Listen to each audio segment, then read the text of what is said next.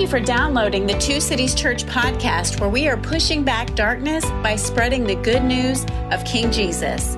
And now, here is this week's message from Pastor Jeff Struecker.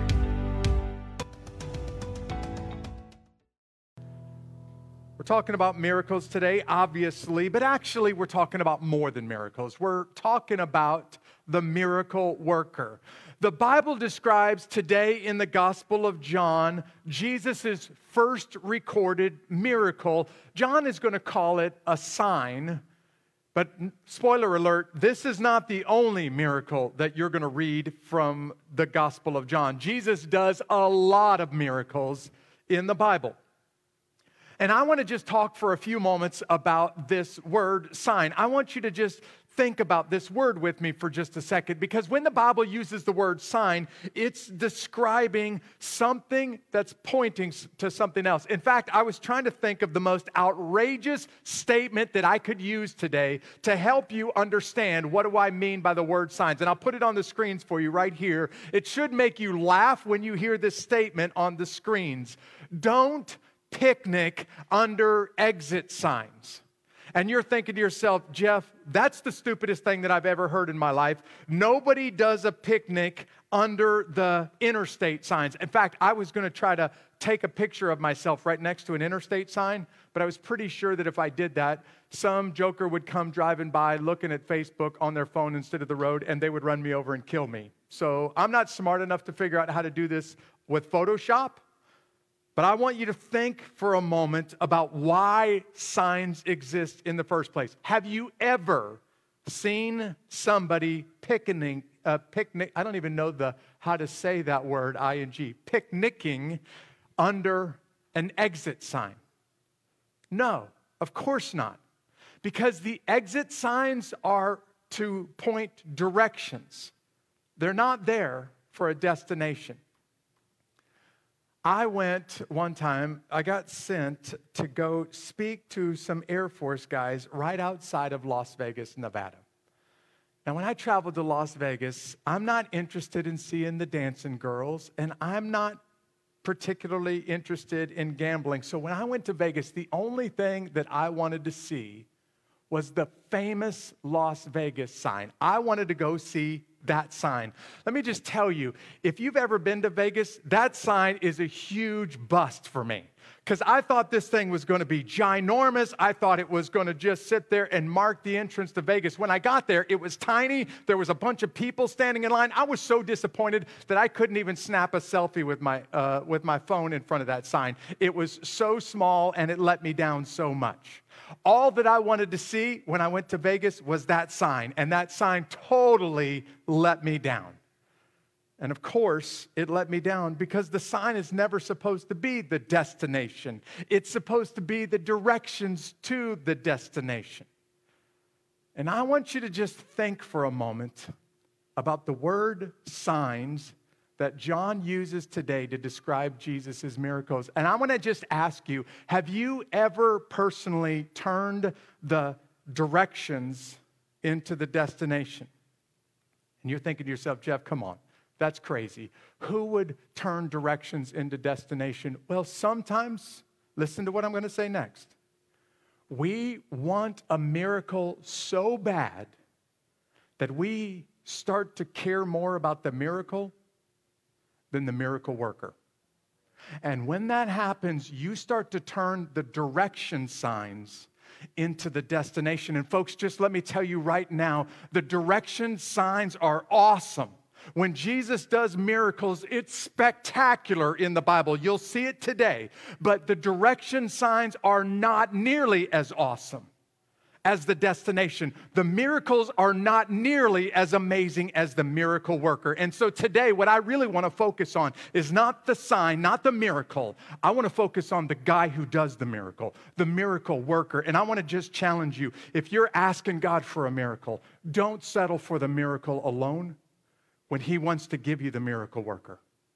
So here's what we're going to learn uh, from the Bible about miracles. This comes from John chapter 2 we're studying through the book of John. And it's taken us like a month to get to chapter two. That'll give you an idea how long we're going to be reading through this book. When we get to chapter two, we read about Jesus' first recorded miracle in the Bible. It happens in a city called Cana. And here's how the story goes It's not really a story, true story from John chapter 2. On the third day, a wedding took place in Cana of Galilee. Jesus' mother was there, and Jesus and his disciples were invited to the wedding as well. When the wine ran out, Jesus' mother told him, They don't have any wine. What has this concern of yours to do with me, woman? Jesus asked. Here's what he says next, and it's really, really important. My hour has not yet come. Now, obviously, his mother Mary understands something about Jesus because look at what she says next. Do whatever he tells you, his mother told the servants. Now, six stone water jars had been set there for the Jewish purification. Each contained 20 or 30 gallons. Fill the jars with water, Jesus told them. So they filled them to the brim. And then he said to them, Now, draw out some and take it to the head waiter. And they did. And when the head waiter tasted the water after it had become wine, he didn't know where it came from. Though the servants who had drawn the, water knew, he called the groom and he told him, Everyone sets out the fine wine first, and then after people are drunk, the inferior. They put the good stuff out first, and then when you're smashed, then they put the really terrible wine out. But that's not how it went in this occasion. But you have kept the fine wine until now. Listen to what John says about Jesus next. Jesus did this. Say the next five words out loud. Will you read them out loud? Jesus did this the first of his signs in Cana of Galilee. He revealed his glory. John is going to tell you why he did this miracle. He revealed his glory, and his disciples believed in him. And after this, he went down to Capernaum together with his mother and his brothers and his disciples, and they stayed there for only a few days. Now, admittedly, some people who read the Bible don't believe these miracles really happened. I think they're wrong. I am 100% convinced the miracles that we read about in the Bible are true. And what Jesus did by turning water into wine is nothing short of a miracle. You can't explain it away. By the way, for those of you who are hard against alcohol, it wasn't grape juice, and you can't explain this away as some science experiment. But I also need you to understand something about Jesus' miracles. Why does the miracle worker perform miracles? Well, today we're going to see about four reasons for this. And the first reason, naturally from the Bible, is Jesus does this to demonstrate his grace. Now, when I say his grace, what I mean by that phrase is God is not sitting in heaven totally distant and completely disconnected. And the only time you ever know he's there is when the thunder and lightning happen and he's bowling up in heaven and sending down bolts of lightning, right? That's not the God that we read about in the Bible. The God that we read about in the Bible is very involved in the human in uh, the human condition. He's very involved in our work or our world, so involved that he's close by. Let me tell you the, the uh, backstory here. If you were with us last week, Jesus was calling some disciples, and he did it in his hometown of Nazareth. That's where he was last week.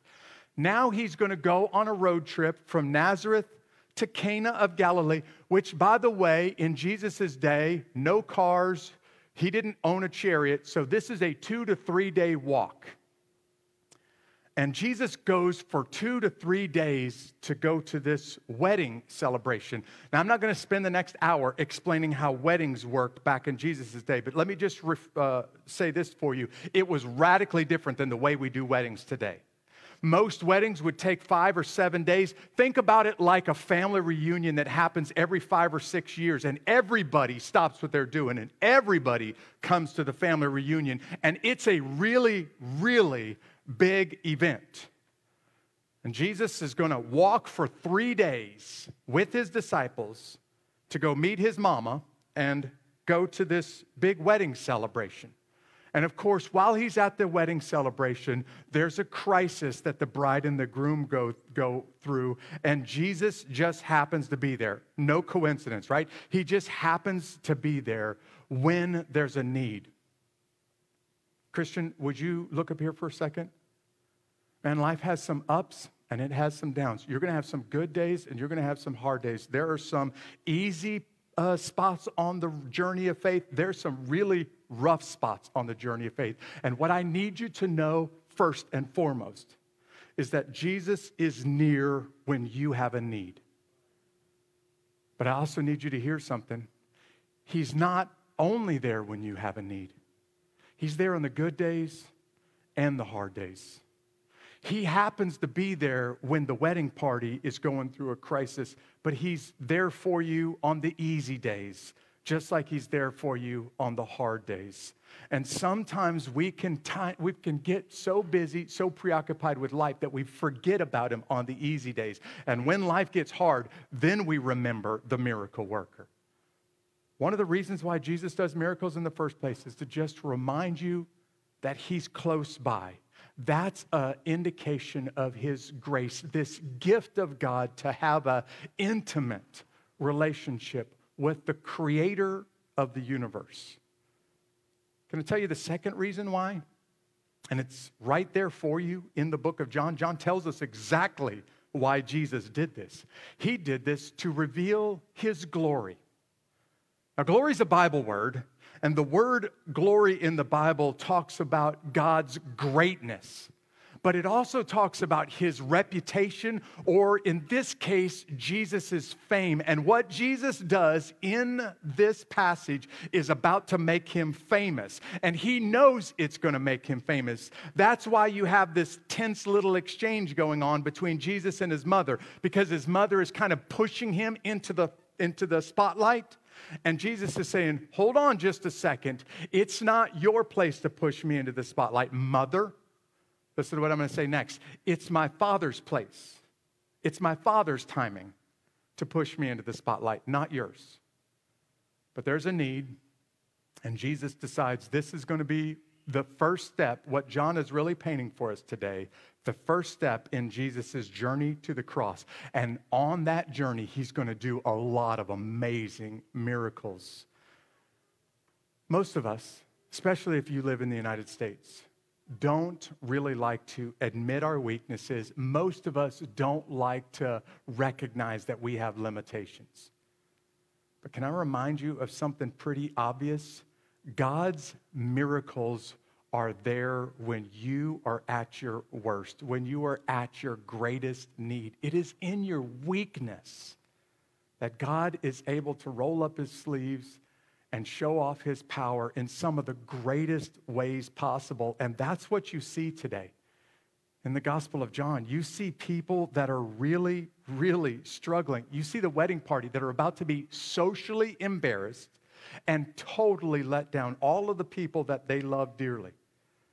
Now, for me and you, we would say, mm, this doesn't seem like that big of a deal. Why is everybody getting in their feathers ruffled about this? Well, in Jesus' day, this was a really big deal.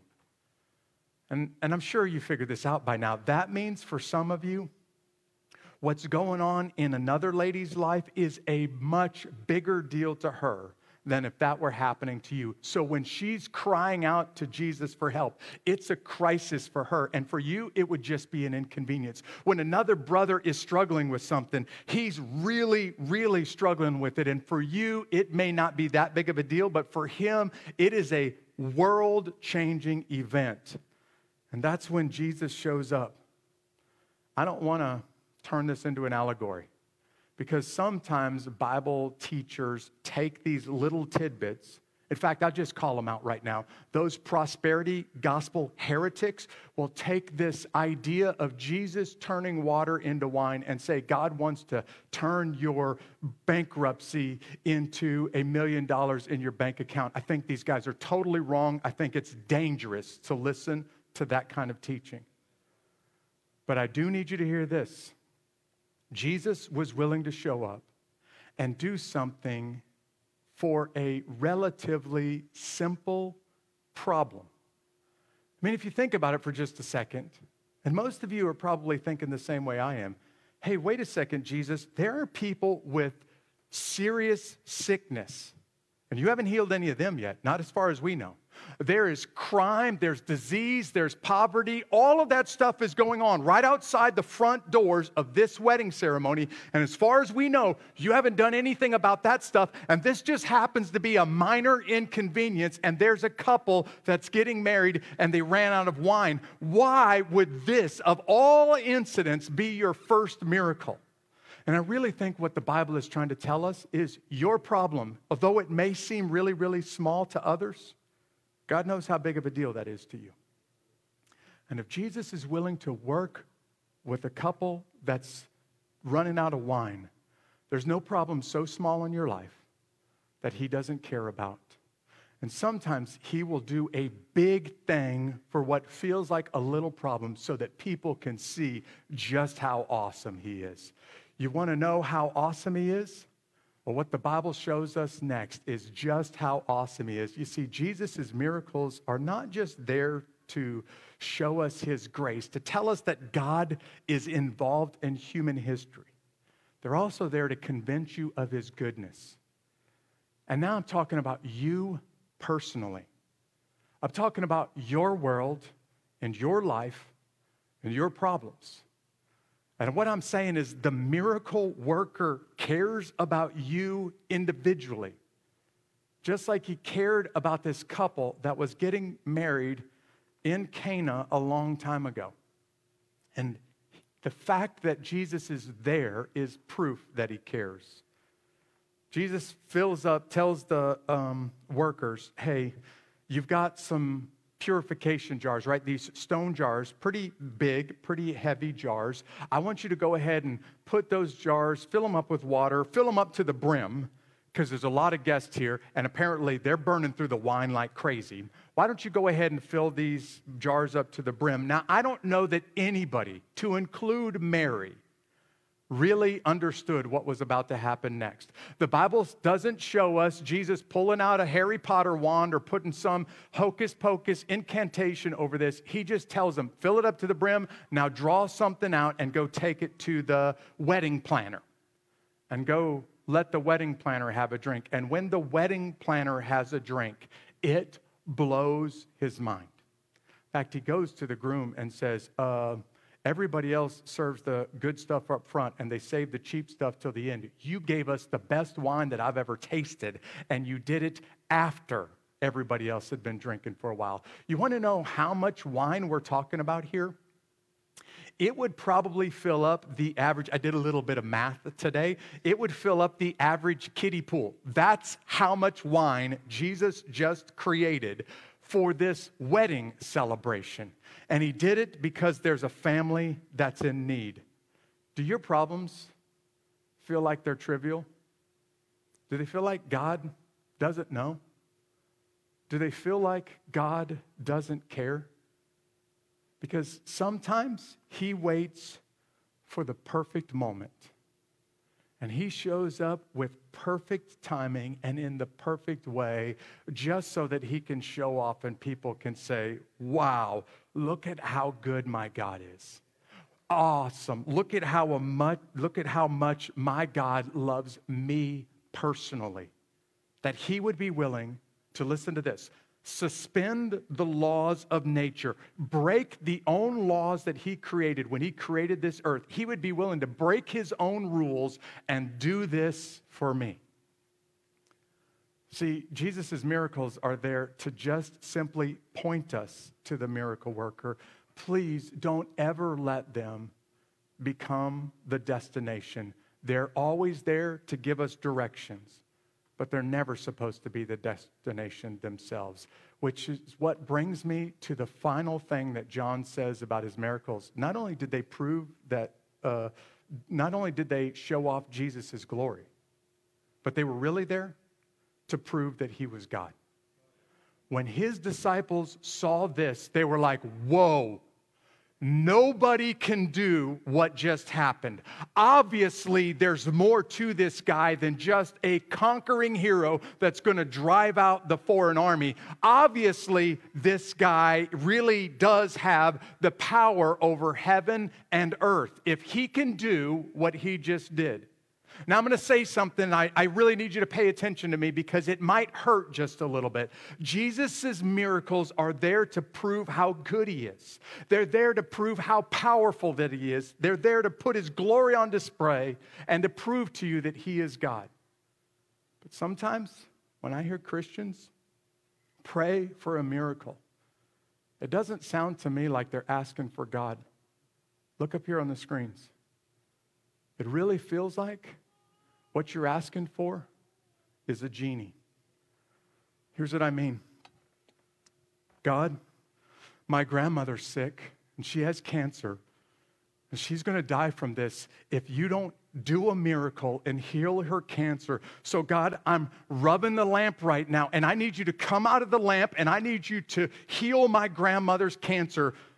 And then, after it's over with, God, I need you to get back in the lamp and let me live my life.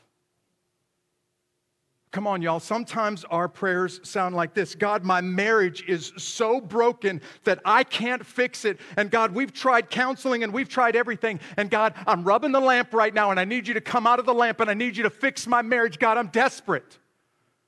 And after He fixes the marriage, God, I need you to get back in that lamp and leave me alone and let me live my life. God, I'm struggling with addiction and I can't conquer it and I need you to do a miracle. And I'm rubbing the lamp and I'm praying as hard as I can, and I need you to fix my problem. And then I want you to get back in the lamp and I want you to leave me alone so that I could go on living my life.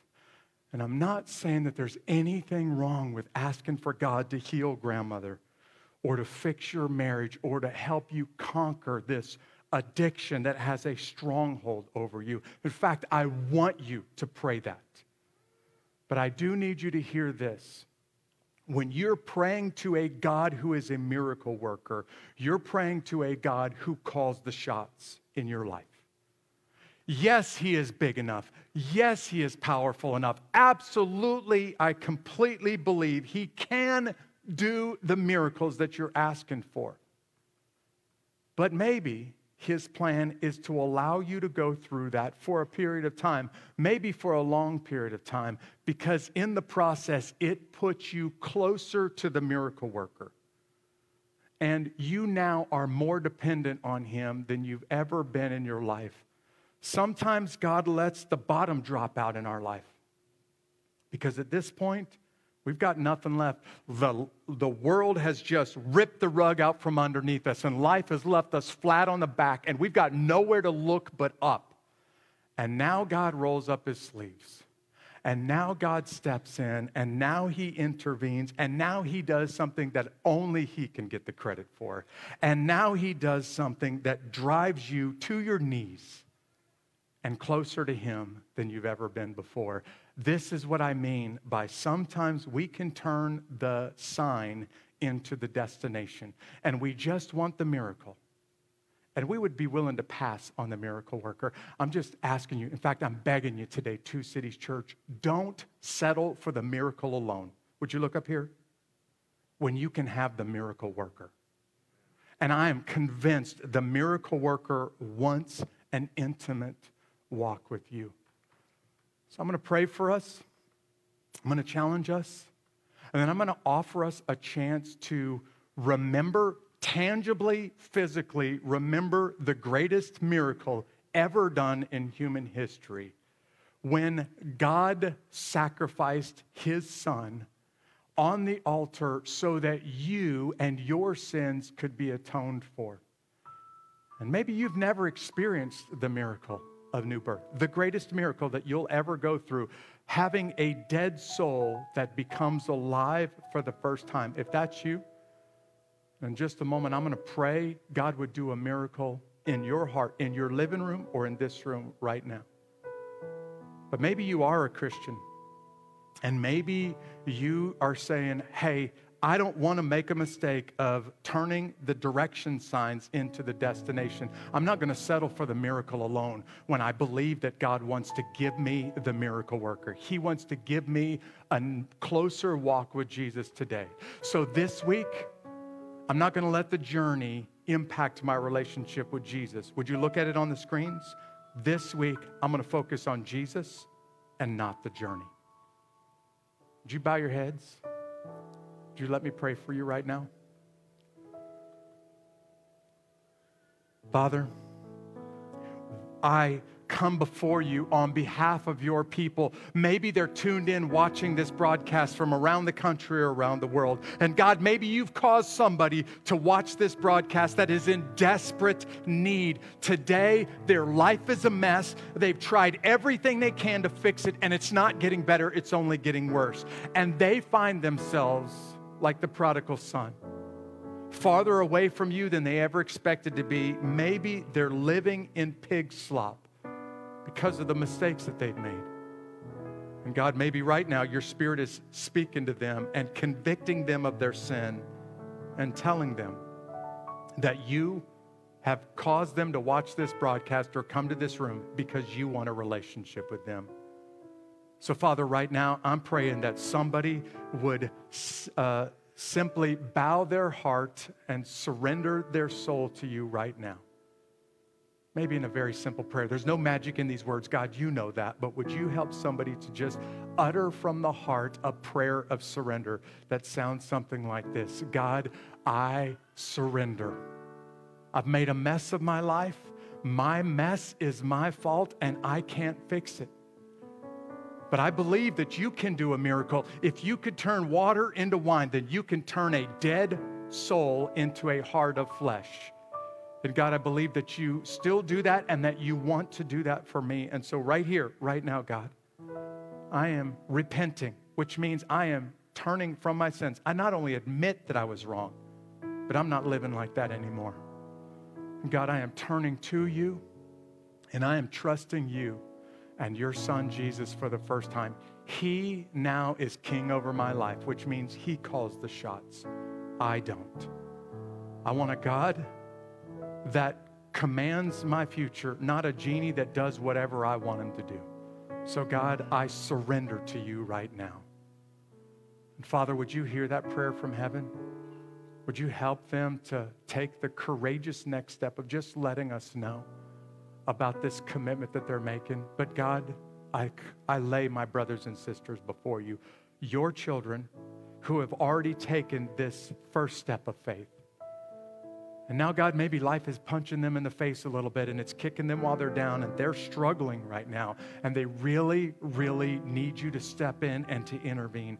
Would you remind them from the Bible today that you are a good God? That you are a God who is involved and intimately aware of what's going on in their life, that you want to do something amazing. And maybe that amazing thing would be a miracle here on earth. If not, you've already promised them the greatest miracle of all time, the miracle that we sang about in those faithful sayings, the miracle of an eternal relationship with you in heaven. So, God, this week, when life gets hard and there's some bumpy roads. Would you help us not to focus on the journey, but to keep our eyes on Jesus? Not the direction signs, but the destination. Not the miracles, but the miracle worker. I pray all of these things, in all of these things, that Jesus is glorified. Amen. We hope you enjoyed this message. Don't forget to subscribe to our podcast and to stay in touch by joining our email list through the link in the show notes. Have a great week.